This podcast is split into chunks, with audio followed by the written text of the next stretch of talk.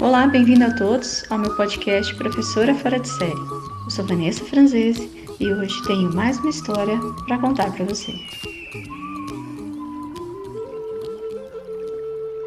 Vou contar para vocês a lenda de Iara, escrita por Silvana Salerno, publicado no livro Viagem pelo Brasil em 52 Histórias, pela Companhia das Letrinhas em 2018. Iara Sentada à beira de um garapé no rio Ariaú, uma índia penteava os cabelos. Não era uma índia comum. Tinha um olhar petulante e um sorriso provocador. Vivia no fundo do rio e subia à tona no final do dia. Seu canto ecoava pela floresta e ressoava longe. Sua voz enfeitiçava os homens. Era a famosa Yara. O Pira voltava da pesca quando ouviu sua voz, mas não se atreveu a segui-la. Dias depois, foi outra vez surpreendido pelo canto da Índia. Virou-se na canoa. A visão invadiu a paisagem. A deusa tinha um brilho tão forte que hipnotizou o rapaz.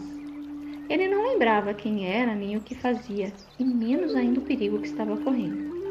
Deixou a canoa deslizar à toa, como num sonho, e só voltou à realidade quando o igarapé desembocou no rio. Mas o encantamento já tomara conta dele.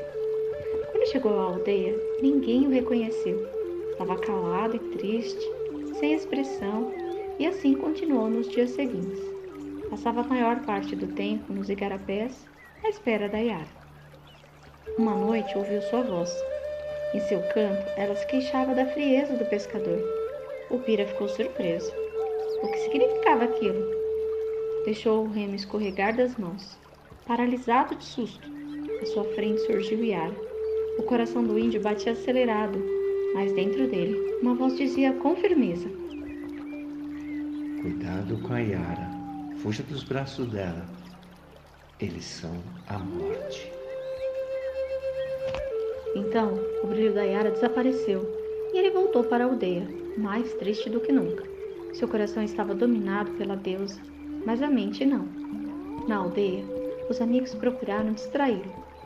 Pira foi se recuperando. Com a ajuda dos rapazes, conseguiu sair do pesadelo em que vivia Juntos, lembraram o que havia acontecido anos antes, no Rio Negro.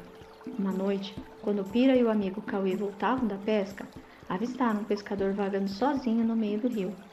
No dia seguinte, o corpo do rapaz foi encontrado junto a uma ilha do rio, enroscado na vegetação.